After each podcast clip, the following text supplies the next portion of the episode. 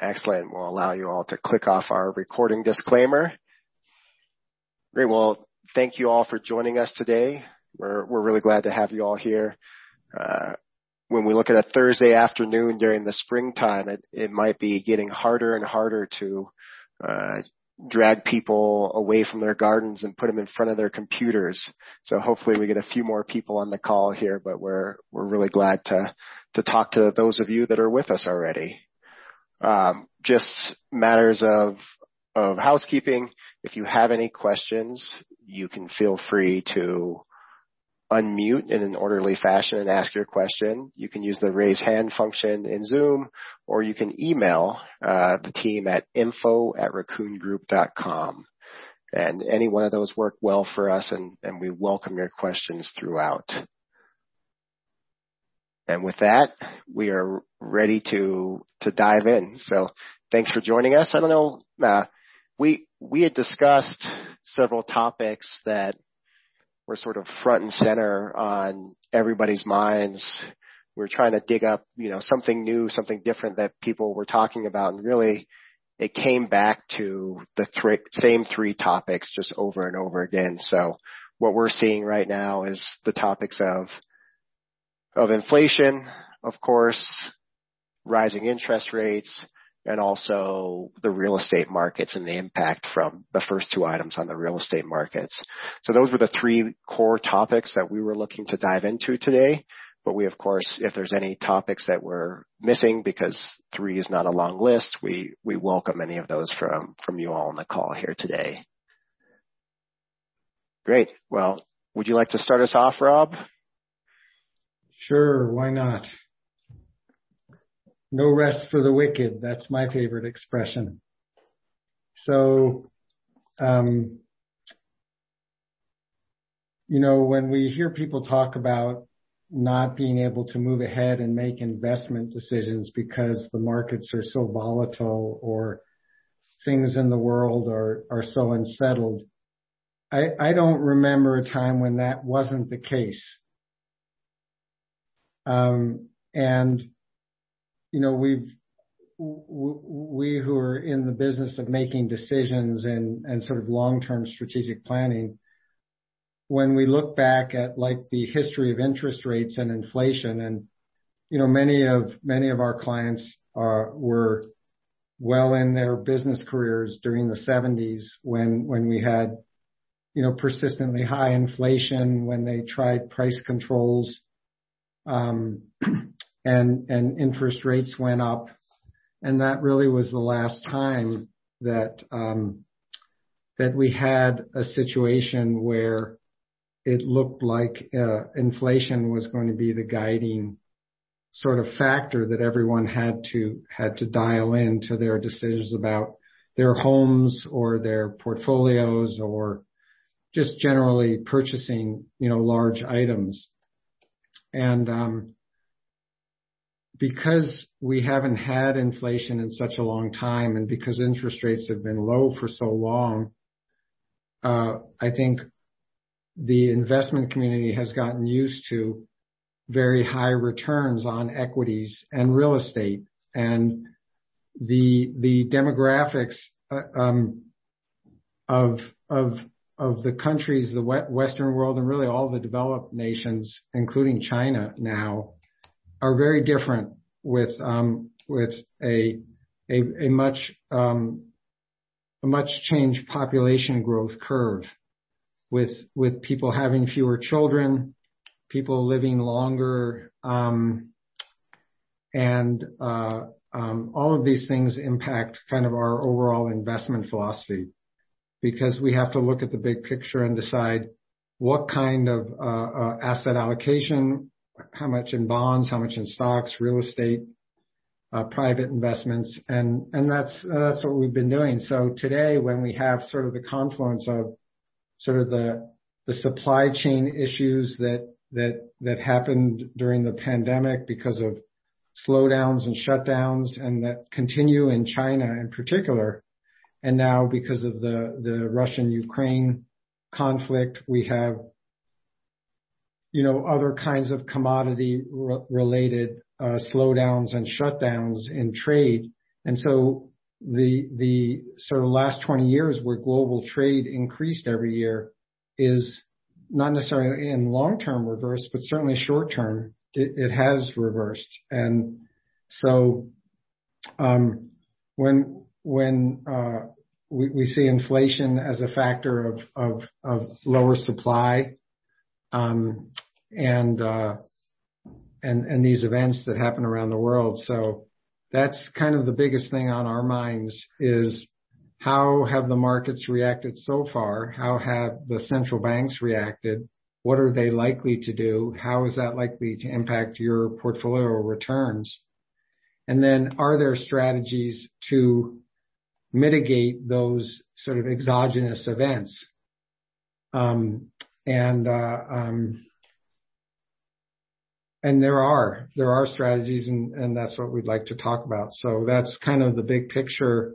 Um, uh, Kyle, why don't you talk about, you know, how the markets have done and, and the different mm-hmm. asset classes, and then we can, we can pursue that. Great. Yeah, just in, in conjunction with what you were saying, Rob, is that not only are we facing these great supply chain issues, we've also just had huge amounts of liquidity and I know that relates to the interest rate policy, but also just an influx of cash into people's pockets over the past couple of years that have allowed for increased demand.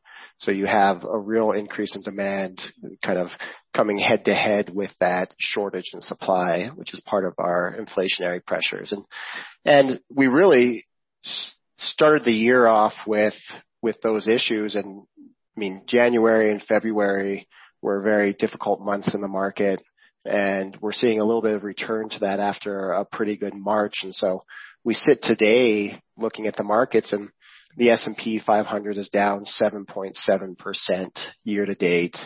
Uh, the kind of the high flyers and, and I don't know if any of you were watching Netflix and Netflix, uh, they reported earnings two days ago, I guess, and I think they're down about 44% or so since earnings uh, report, and that's in a matter of two days. So one of the largest tech companies in the world, uh, down 44% in two days. Maybe they're not one of the largest anymore. Uh, so we look at the Nasdaq, which is technology heavy. The Nasdaq is about down about 15% this year, 15 to 16% so far this year. And then even small companies, small companies are a place when the economy is improving, which, which it has been uh, people really favor smaller companies and small companies are even down 11% to start this year. Uh, globally, we're seeing, you know, similar results around the world from all the same issues, inflation and supply chain issues. We have Japan. Japan's only down 3%. Europe is down 8% this year. There's a surprising standout and it's likely related to uh, the impact of you know Russia and their kind of their relationship with Europe, but the UK stock market is actually up 3% this year, which was sort of one of the only standouts I saw in terms of the just general kind of markets. Um, a couple interesting things we, we saw I, I really enjoyed this statistic when we looked at the U.S. Treasuries. So the 10-year U.S. Treasury is up 91% this year, which is just a gigantic move in terms of where the 10-year is uh, at. It's not for owners, Rob. It's the actual rate in which the 10-year Treasury is, and so okay, not, that's that's important. That's the, in, yep. the the rate itself has essentially doubled, right? Correct. Now, Interest, uh, yeah. So oh, just holders of those bonds have lost money as the interest rates have gone up. That's correct. Yeah. So if you were a holder of those uh, intermediate kind of government bonds, you're down between five to ten percent, depending on the duration you took. So where you're trying to find your safety, you're being punished uh, in in a very big way for seeking out that safety in kind of intermediate term government bonds. Uh, we gave the stat holders of long government bonds are down 15% this year. So if you owned the long dated U.S. treasuries from 20 to 30 years where you thought you were safe in the long term, you're down 15% in a hole that's very hard to, to dig out of with where rates are at now.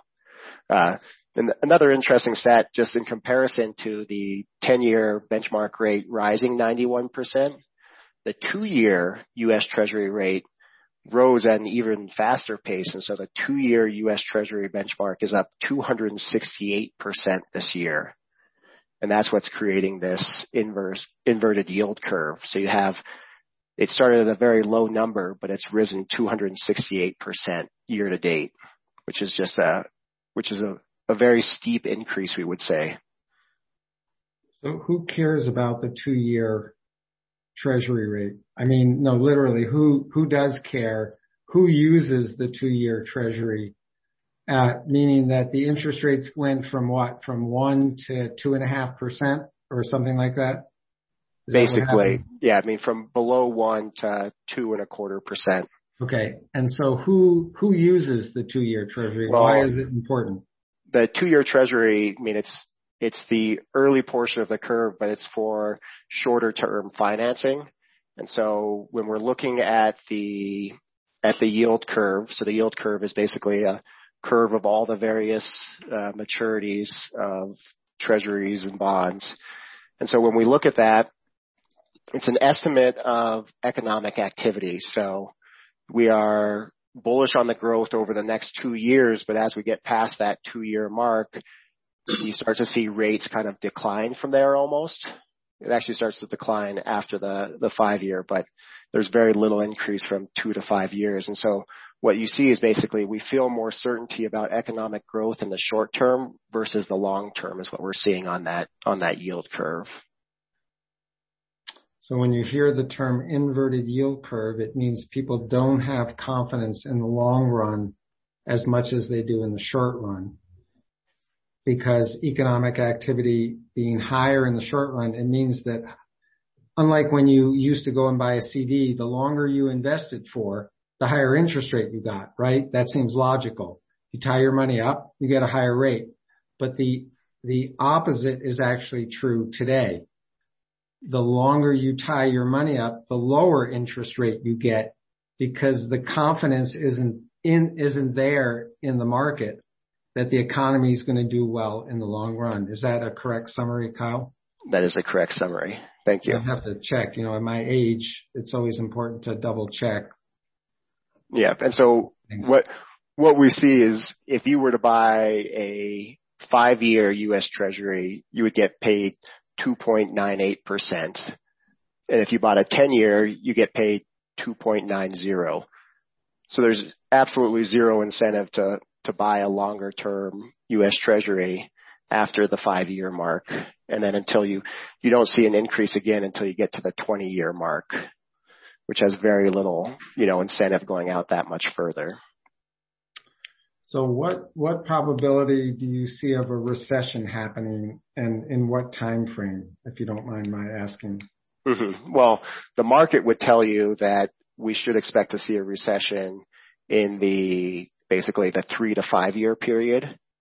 That's where they're pricing bonds at right now is to say that we should expect to see a recession. Now there's, there's varying types of recessions. And so it's the, the duration of that recession, which probably concerns us the most, right, is that often when you have kind of impact or, I mean, um, trying to think of the right word, when, when there's structural issues in the economy like we're facing now a little bit, they're not event driven. So event driven, uh, recessions are typically shorter lived. So we see those recessions normally last in, in the six month period. But when you have really structural issues, which we're facing now, if we were to have a recession, it's anticipated that those recessions last longer and take longer to recover from. And, and the conditions that are, make it, I don't know what, probable or possible or likely or 50-50 that we're going to have a recession, whatever term you mm-hmm. want to use, are, what are those factors? Inflation, High, persist, persistent high inflation. Persistent high inflation. The, well, the interest rates are a big one. Right. And, uh, very, a very tight labor market. Right? People Correct. can't find people to work. If you need a roof fixed, if you're a restaurant owner, you just, it's very difficult to, to staff. Most restaurants are closed uh, part of the time on the East Coast because they cannot find wait staff. Yep. Now there's two sides of that in the recession piece, right? There's there's the side where you can't find workers, right? And so you choose an alternative, which is to not produce. And then there's the other side where they stop hiring, which is the other side of uh, a recession, which is to say workers don't want to hire you because there's, or I mean, businesses don't want to hire you because there's no incentive to hire additional workers. Or wages go up and that adds to inflation, right? Mm-hmm. Because it gets passed along. And that's certainly what's happened. Like you read about what are they offering beginning truck drivers now or, or FedEx workers like 90,000 a year or 100,000 a year? That's, that's the beginning wage and Walmart is, is sending their, their line employees, their people that work on the floor to truck driving school because they can't find truck drivers. It's true. I'm not making that up. If I could make that up, I'd write a book. no, we, we, not that creative. so, so you have wage inflation, you have uh, uh, inflation, and and it's maybe it's it's appropriate to talk about the the events that are driving up prices, you know, in the real world, not just you know theoretically. Mm-hmm. So we we see, I mean, obviously the the the item that is front and center on everybody's mind is the war between Ukraine and Russia, which is having a large impact on inflation. And where that is being hitting us is mainly in commodity prices. So we see the rise in energy prices, uh, oil and natural gas, uh, which is, I mean, Europe's impacted greater than we are here in the U.S., but we see it kind of as a global shock there. Uh, there's corn and wheat coming from the Ukraine, also a lot of metals. Uh, obviously we're, we're impacted greatly on metals. Rob has been buying a lot of steel. So I, I don't know how you've seen the prices increase on your steel purchases, Rob, but I imagine you're feeling that, that shock as well. Well, I prefer to, to dumpster dive for my steel, but the steel that we, we, we went out to quote a five inch pipe, which is not standard and, and 10 feet of five inch steel pipe was going to be a thousand dollars if you could get it. Um, and, and my, my next stop is Gary Griffin's a graveyard because he's been yeah, stockpiling yep. steel for years and, and so he's in the, in the middle of next weekend's night. I'm headed up there to El Rito. Yeah. And then we, we move beyond Ukraine and Russia and we look at, we look at China in large part as well. Uh, there's, there's big issues in China related to COVID shutdowns.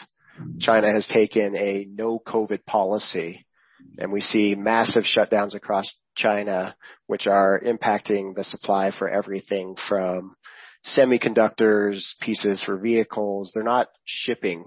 There's a, a great interactive map where you can look at all the ships that are waiting to, to dock at port in China and they just have to sit there in the ocean and wait their turn because nobody's working because they have the economy completely shut down in parts of China right now. And I think that's, however, however much price pressure that's created and however sad it is, which is very sad for the Chinese people. If you, if you read accounts of people literally being locked up and they go around and deliver food rations, it just shows the absolute stupidity of a centrally planned economy where the decisions are made by like 300 people for a billion people and how they just, they just are not getting it right. Right. The, the, the suffering that we, you know, the social suffering that our country in Western Europe experienced because of the pandemic is whatever is, you know, being discovered. but just think about, about people literally not being allowed to go out of their apartments for a month or two months and, and not knowing that. And that, and that's, that's the case there. That, and so in a way, the threat of China becoming like the preeminent world power, this is like showing their basic structural weaknesses, in my opinion. And that really, um, because they don't have any mechanisms for, for, for dissent or plur, you know, uh, plurality or whatever, that, that really they, it, it, it was interesting in the 70s, going back to the inflation, remember that was when Japan was considered to be the greatest threat to America's like economic dominance. People thought Japan were, were going to take the Japanese were going to take over. They bought half of Hawaii, right? The golf courses and everything. That was really the worst part of it because golf got to be too expensive. It's important. It, um, uh, and, and so now we've had this China sort of thing about the Chinese surpassing us, but I, I just don't see it. I don't, I don't think they have the resilience or the entrepreneurship. They certainly have the work ethic and the education, things that are, are somewhat lacking in, in our country, but you know, it's a, it's a, it's a trade-off there. Sorry to get off topic, Kyle. Kyle. You no, that's great. Yeah. I think that's, that's important to talk about. And, and we see it, you know, there's direct Im- impacts on the stock market and investing. So, uh, a move we made earlier in the year where we really moved away from Chinese investments has, has worked out pretty well because we've seen essentially a pullback. Like if we look at the, you know, Chinese tech markets, they were down 30% last year and they've dropped another 50 plus percent this year in just the Chinese tech markets. And so then that's normally where people invest most of their money in China is these growing tech companies like Alibaba or Tencent. So anyways, it's a, it's an interesting factor. And even companies we've we've liked in the past, we've really kind of moved away from because we've seen that government inter- interference impacting investment. How has cryptocurrency fared through all of this, Kyle? Yeah, cryptocurrency has been sort of a we'll call it a a lackluster performer to start the year. So we look at Bitcoin and Bitcoin's down about 11% this year. So it's, it's well off its peak. It's probably, I think, 30% off its peak level, but we and see. Why, why, why is that? Because wasn't Bitcoin and these sites, whatever, cryptocurrencies, weren't they supposed to thrive in eras of like turmoil as a safe haven? There, there's a cliche term you can find on the internet whenever Bitcoin is discussed and it's always said that Bitcoin fixes this is what the uh, pro Bitcoin people say. So anytime you have an issue, they say, "Hey, by the way, Bitcoin would fix this issue." Uh, it's anti-inflationary. There's no central government, and Bitcoin has not fixed anything this year, unfortunately, for investors in Bitcoin. Um, the big reason is that you have a mingling of investors in Bitcoin one, Bitcoin has proved to be a little inefficient, so it hasn't quite worked like people would like. And then the other side is that as people are moving away from risk, the assumption is that, oh, we don't trust our government, we don't trust this or that going on in the world, we're going to buy Bitcoin is what the theory was. Well, the opposite has occurred. The opposite said, we don't trust Bitcoin either because we want to move away from risk. And so you've seen net selling in Bitcoin where people are really moving away from it. Good. So, uh, quickly just to, we can close out inflation at the end, but the last factor impacting inflation obviously was, was easy money. So there was a lot of money put into everyone's pockets around the world. Uh, and not just people, but corporations as well with low interest rates. It was, it was too easy to spend money. There were big stimulus packages that came out globally, not just the U.S., but also in Europe, supporting people during the pandemic. Uh, interesting stat we, we just talked about a minute ago is we're seeing that it looks like, like tax returns this year. So people filing their taxes, we're going to see about a 20% increase in the amount people are receiving back on their taxes. So as we try to battle inflation and we're trying to remove money from the system, we're also seeing a big influx of cash back into people's pockets again. And so we keep fighting something that, I mean, at the moment almost feels like a losing battle.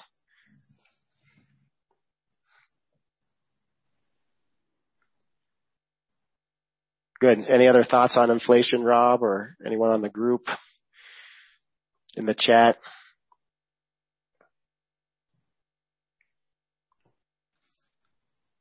Actually, All right. Oh, please, yes. um, I have a question.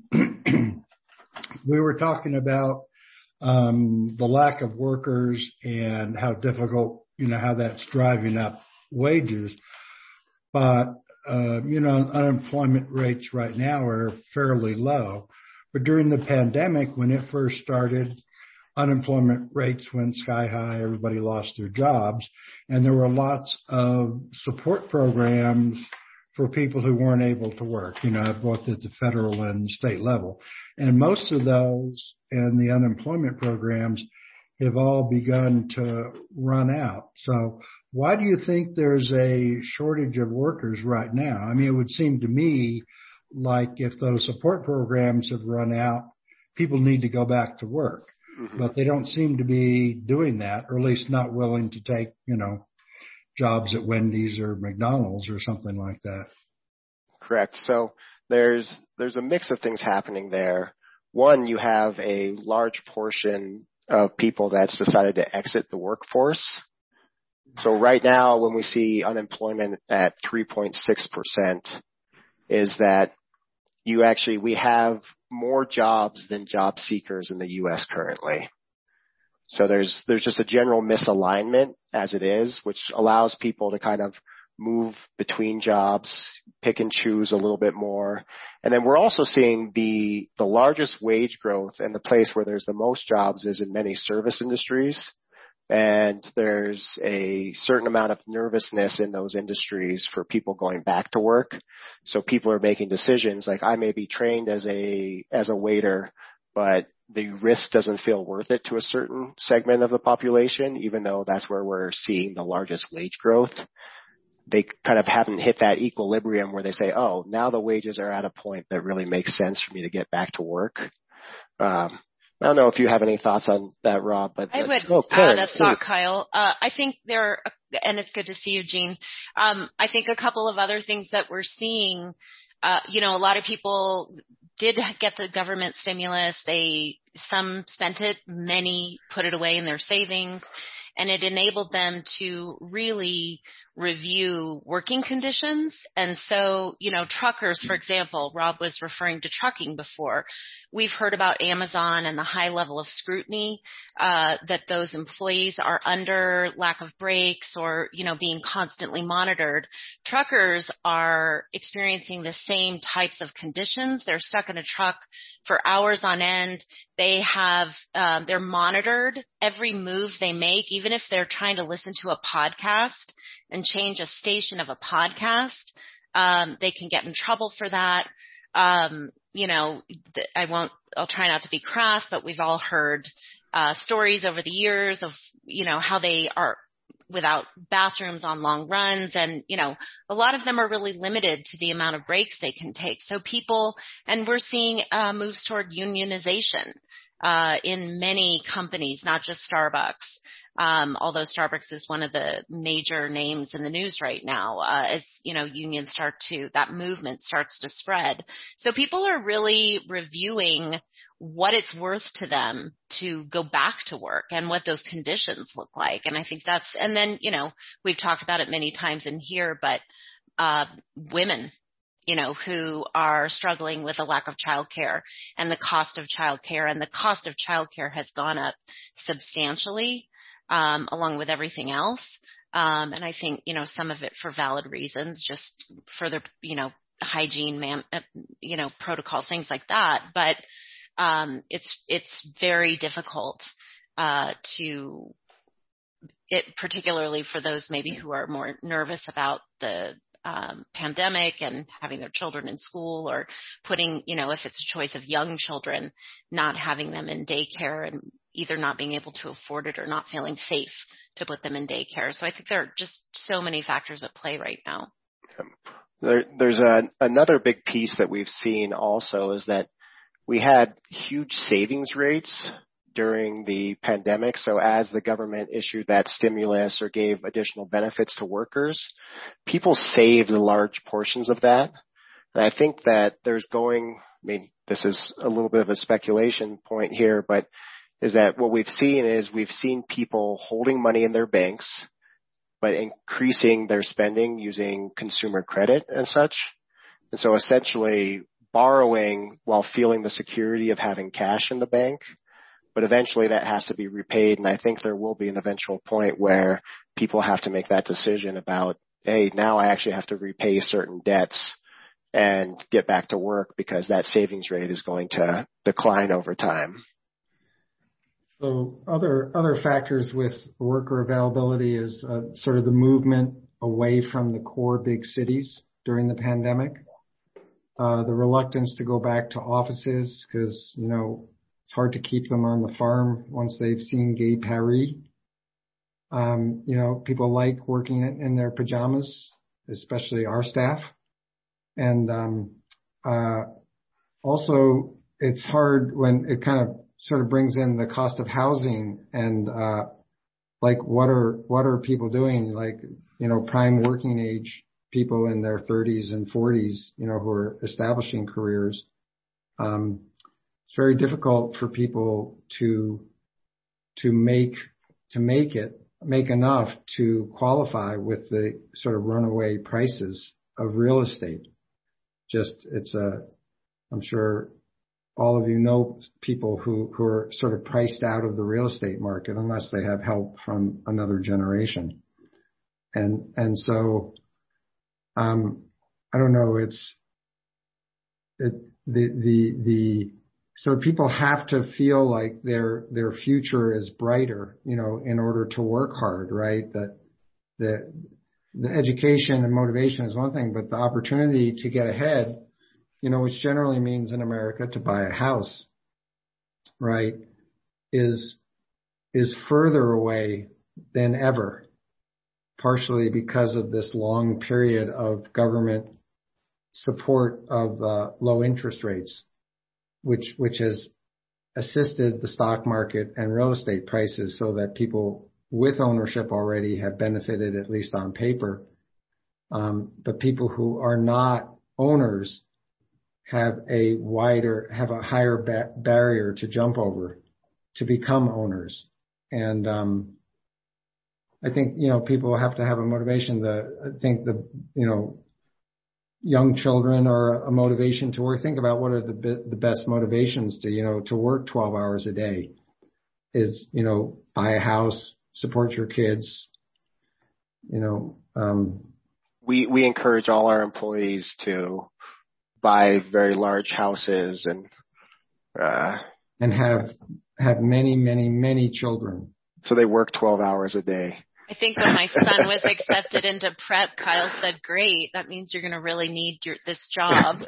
yeah, you will work. Karen and I works too hard, so we won't we won't say she works any harder now, but uh, that's great. True. So, um, you know, the demographics again are changing and, uh, I think, you know, the, it, it's interesting that the, to talk about sort of the impact of climate change on companies and sort of ESG issues is something that we generally touch upon.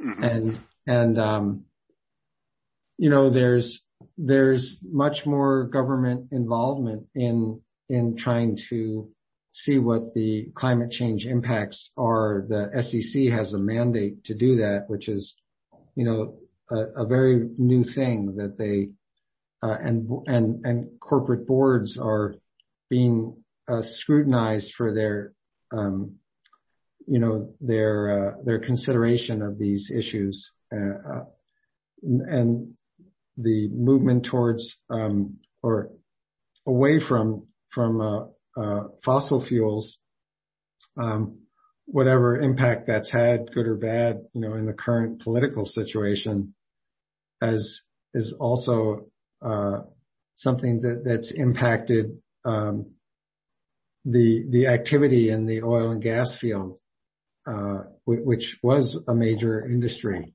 and a major export uh, of the U.S. So there's a lot of cross currents going on that where where politics has impacted sort of the regulatory environment, which impacts companies' costs of doing business Mm-hmm. alongside of their employment challenges of finding, you know, motivated and trained workers. Good. Well, Anthony, you have a question come in?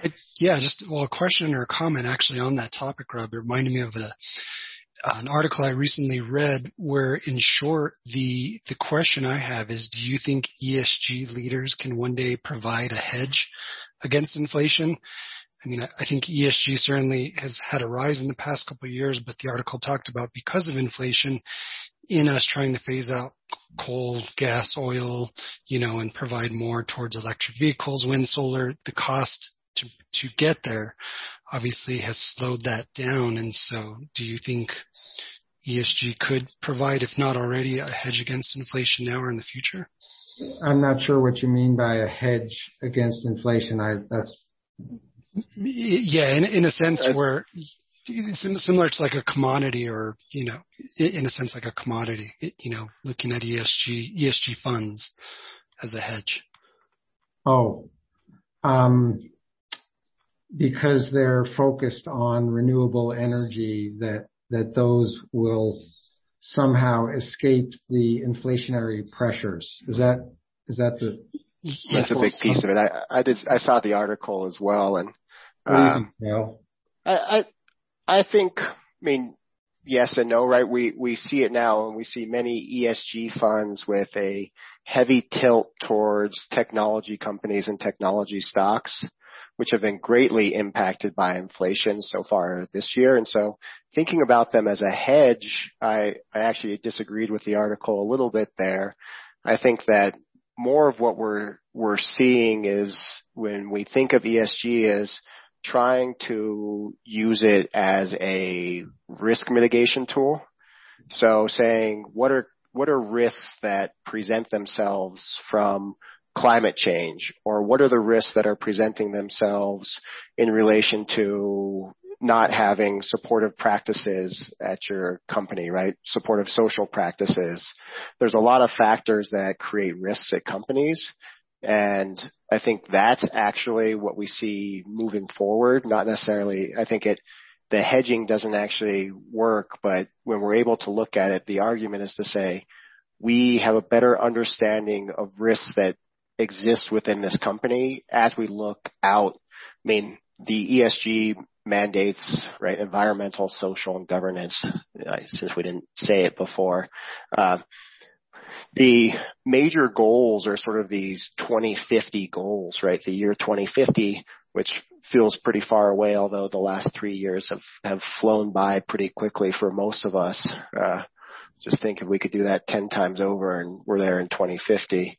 Uh, but really companies are starting now working at those working at those goals and it's an expectation of investors and so I think really we're looking at it more along those lines versus versus a actual hedge to anything like inflation. I mean that that was the same argument with Bitcoin, right? There were aspects of Bitcoin that made it a hedge against inflation and it just it wasn't a reality you know, the, the price of electricity is going to be very important to watch. Uh, and as the summer comes on, um, to see how much of the country has a shortage of electricity, um, and why. And the same thing is in Europe, in, in uh, Western Europe, because by, by shutting down nuclear plants and and coal plants and sort of trying to move away from natural gas, at least in, the, in this country. They don't, there are places in the country that don't allow homes to be built with natural gas appliances. And that there are like dates where those appliances have to come out of the house, which, which, um, is, uh, it's whatever, what, what, whatever. I have strong feelings that that's kind of got it backwards. But the the question is, uh, what is going to power electric vehicle stations if if everyone is making electric vehicles?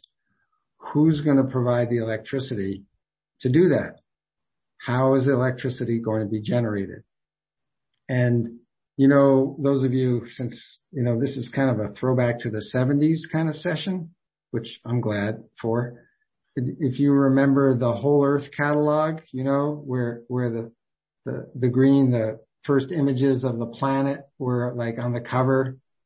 That guy, Stewart Brand, you could, you could, I hate to say Google because I hate to support a particular company, but you could look him up and see what he's doing today. He has, he has, he has become a very strong proponent of nuclear power because he feels like this is the only way to conserve resources and to provide the electricity. Um, and uh, um, it's just it's just interesting that it's not a um, it's not a black and white issue. The solutions to providing electricity, which, you know, I think this summer you will see, I don't know, someone was saying that New Mexico may experience some rolling brownouts. Has anyone else heard that? It, it partly, Rob, I think had to do, and I'll try to remember the article, but I think it had to do with contracts with San Juan that were expiring and questions around um, uh, energy, coal right. and energy mm-hmm. mm-hmm. and yeah. but they to my understanding to my knowledge they renewed those contracts kyle do you is does that ring a bell um, i can't say i believe that is what i read and uh, but that's not to say you know that yeah. we won't still run into that this year yeah anyway i mean you know germany west germany has like their price of electricity has tripled in the last five or 10 years, I'm not sure exactly what, that it, it, it's become a major cost issue, um, because, and, and it, I'm not really sure what their, you know, they, what their changed attitude is, especially with the Ukraine cutoff of, you know, commodity. I think it's okay to burn natural gas that is produced somewhere else, you know, thousands of miles away, but they you know, people are adverse to having natural gas pumped from where they live. And, and so those, those forces are convert, are, are going to be very important uh, coming up. I think in the next like year that you'll see and certainly five years with if electric vehicles become the norm and um, and electricity is it's it's very expensive, I think, to charge your car during the day, right, Kyle? We're, well, Calif- in California, yes. Mm-hmm. Yeah. Yeah, in in very populated areas of California, it's an issue. So to charge your car in California during the day, how much? It, what would? What well, it's it's it it has a variable pricing, and so if everyone is using electricity, then it's basically you can expect to pay three to ten times the normal rate to charge your vehicle during the day. So I, I, I think. Go ahead.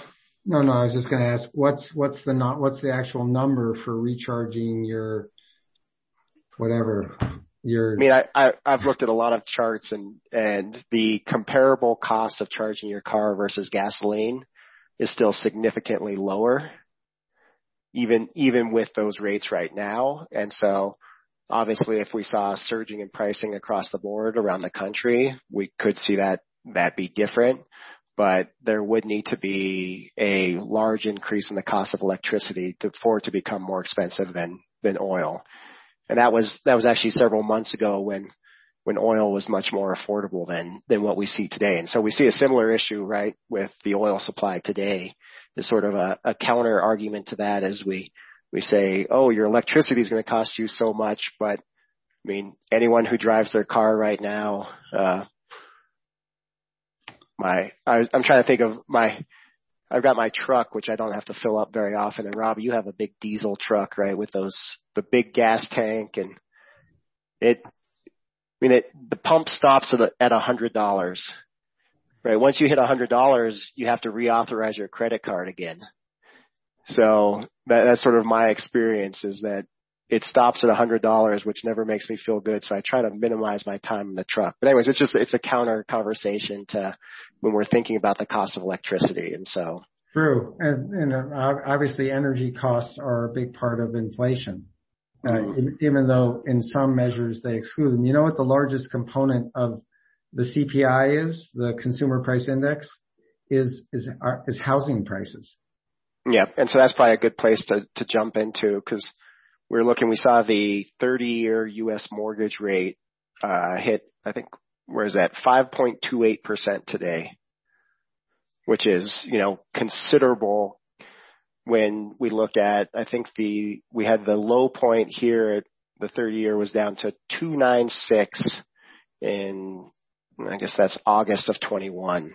So we've seen that come up, I mean, quite a lot and it's a big piece of inflation, but it'll start to have other effects. And I mean, what's happening is you have the Federal Reserve talking about raising rates and mortgage providers have to quickly make guesses about where long-term rates are going to be. And so, right, if you're going to lend somebody for 30 money for 30 years, you don't want to be stuck with a 3% loan when rates are at 5%. And so basically you have to start to make those guesses very quickly. And then it has broader implications as we move forward from everything from buying a house to selling your house to the rental market in, in large part as well. Uh, one of the one of the impacts from the great financial crash was that the home builders stopped building homes and that's one of the reasons we have the large shortage in housing that we're experiencing today is as that occurred, the incentive to build houses kind of dwindled for a period of time and we didn't build enough homes. And so there, there's concern that that will start again. And so not only are we going to have housing that's very expensive, but then we're going to have limited supply, which will drive rents up quite a lot for these people that we talked about earlier who are already facing pressures to you know, afford their rents or afford mortgages.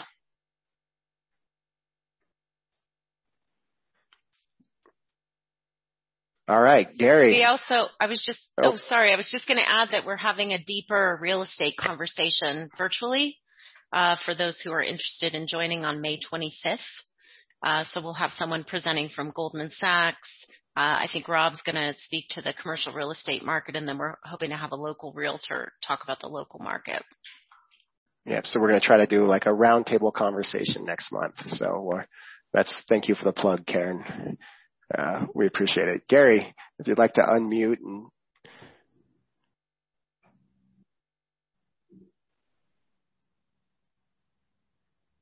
You put him on the spot now. I know. It's. I got it. Um, well, isn't um, the labor shortage an argument for immigration? Definitely. We would agree. It makes that, no sense why people would object to workers coming. They they they are you know I I I'm I believe that the statistics show that they're rel, you know, more law abiding than U.S. citizens. They do jobs that U.S. citizens won't do. That it's they pay taxes. It's it's a it's a mystery to me. It's it's I mean, it's it's like all of us are immigrants, right? At some point, and it just it makes no sense because farms and factories can't operate without the construction industry can't operate without foreign labor. I just dug a, I didn't do it myself. Some guys from guacamole from Guatemala dug a sewer trench that nobody locally would do.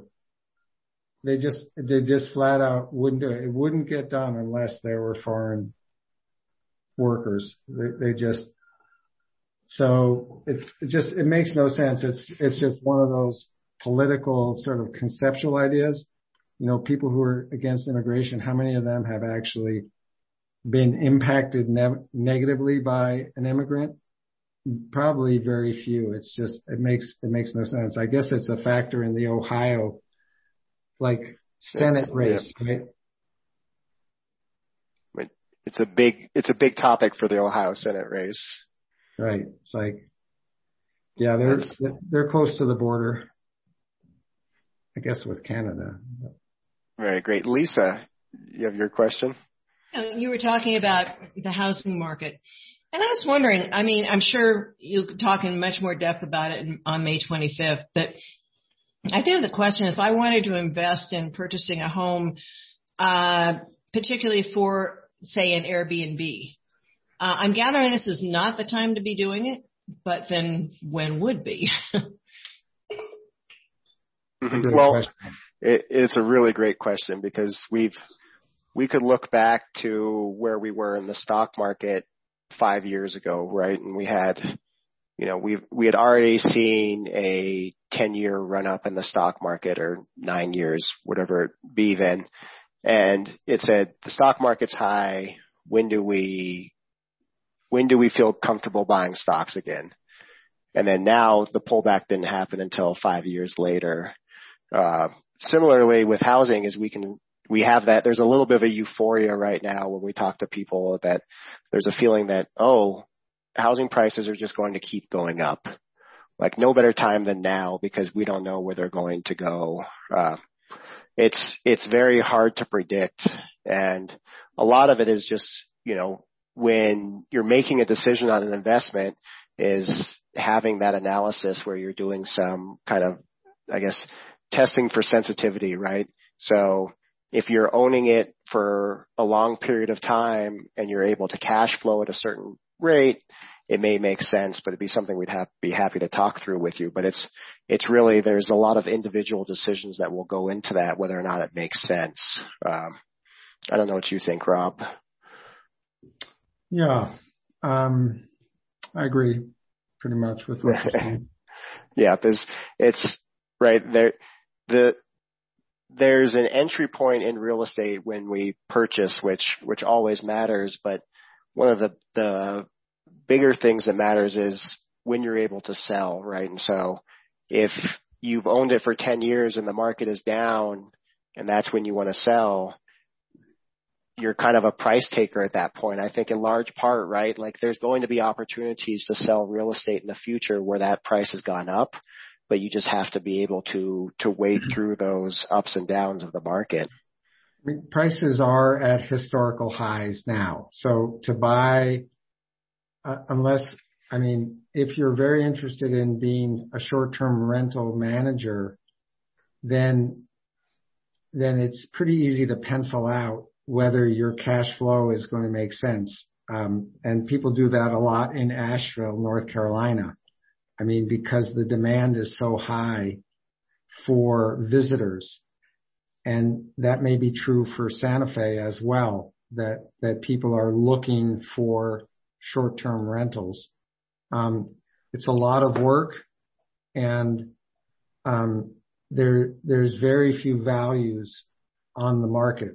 It's, it's, it's like the stock market. Well, except for Netflix, I guess. Um, it's very hard to find uh, a value where you you can't count on appreciation, I think, if you buy in today's market.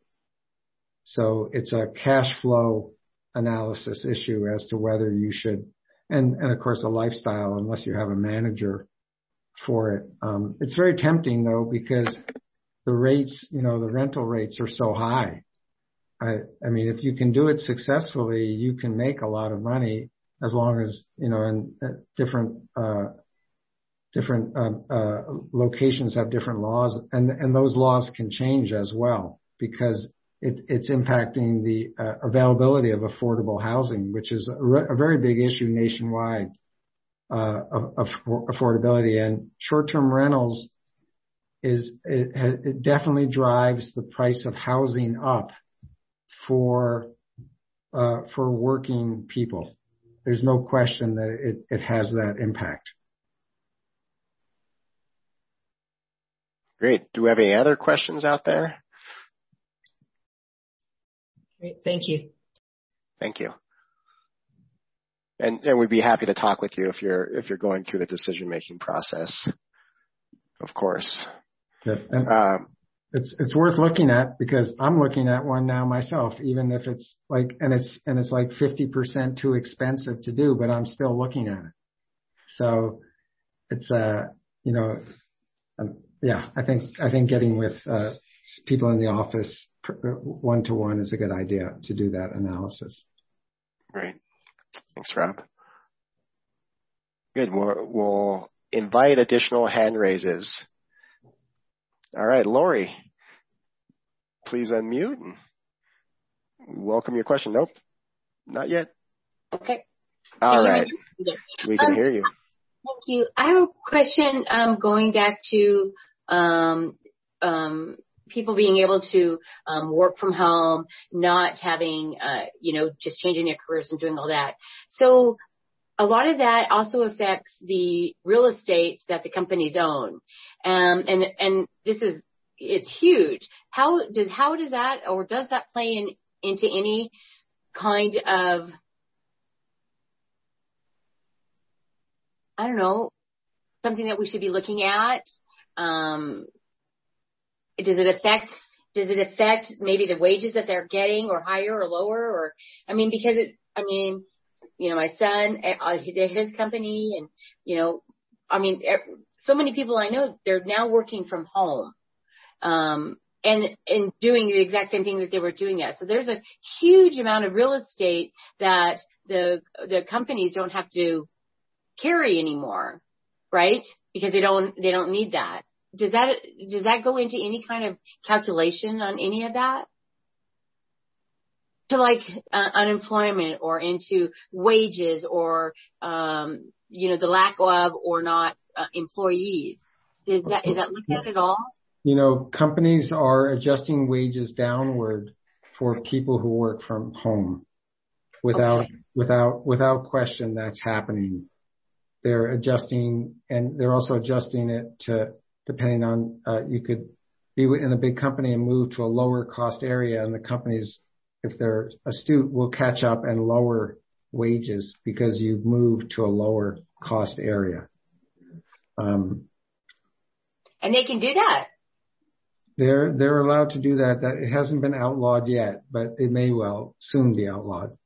Huh. I'm just joking. I know. Okay. Torn. um, okay.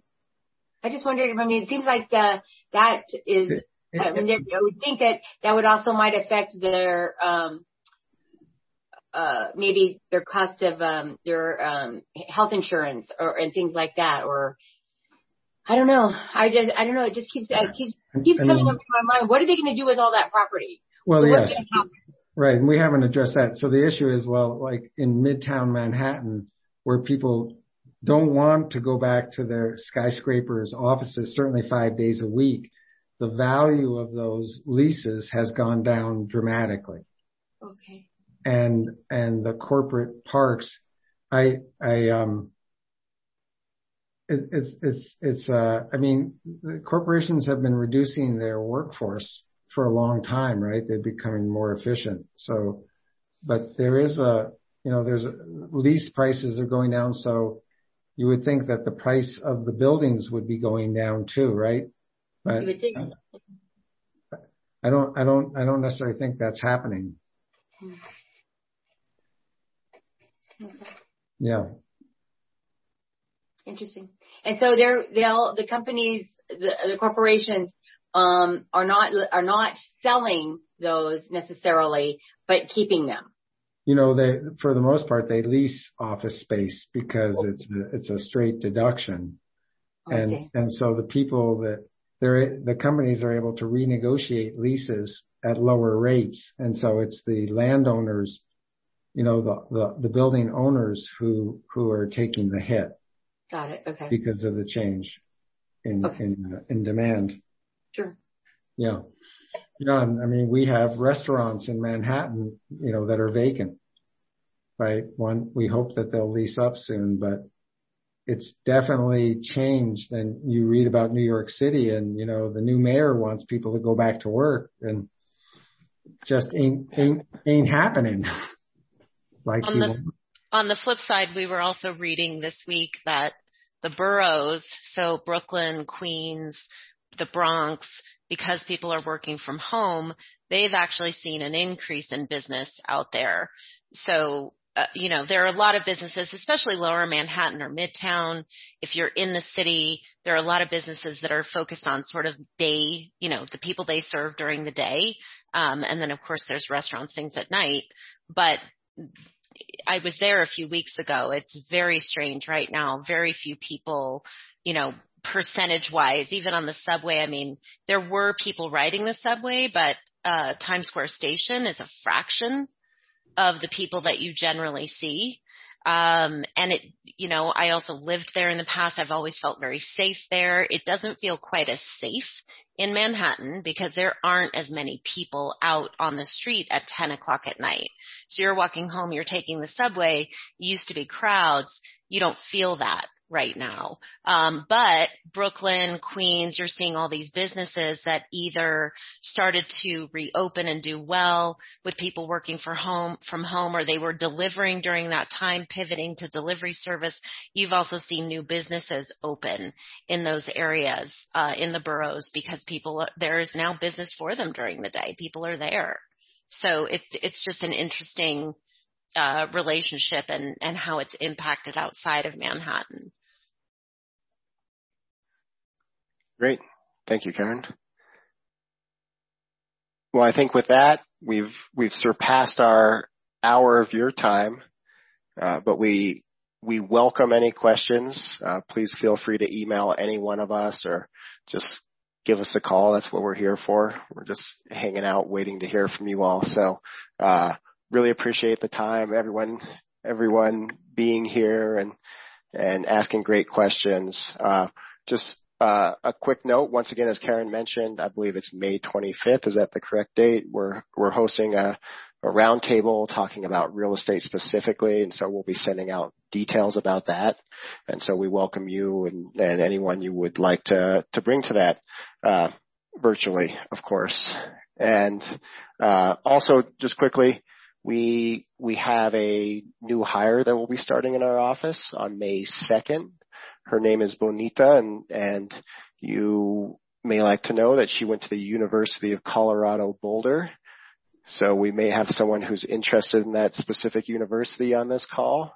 And uh, she studied mathematics. So another wonk. Excuse the expression. All right, we got a Hello, everybody. oh, she's here, so she's saying hello. Excellent. I am here. Sorry, I was having problems with my camera earlier, but um, I got the Zoom up and running. Great. Well, thank you Welcome. for joining us, and uh, we hope you all get a chance to meet her soon. And with that, I believe we'll be closing it out. That was our grand finale. That was a perfect hello.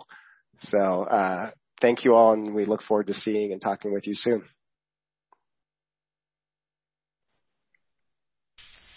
The Raccoon Group is comprised of investment professionals registered with Hightower Advisors LLC, an SEC registered investment advisor. Some investment professionals may also be registered with Hightower Securities LLC, member FINRA, and SIPC. Advisory services are offered through Hightower Advisors LLC. Securities are offered through Hightower Securities LLC. This is not an offer to buy or sell securities. No investment process is free of risk, and there is no guarantee that the investment process or the investment opportunities referenced herein will be profitable. Past performance is neither indicative nor a guarantee of future results. The investment opportunities referenced herein may not be suitable for all investors. All data or other information referenced herein is from sources believed to be reliable.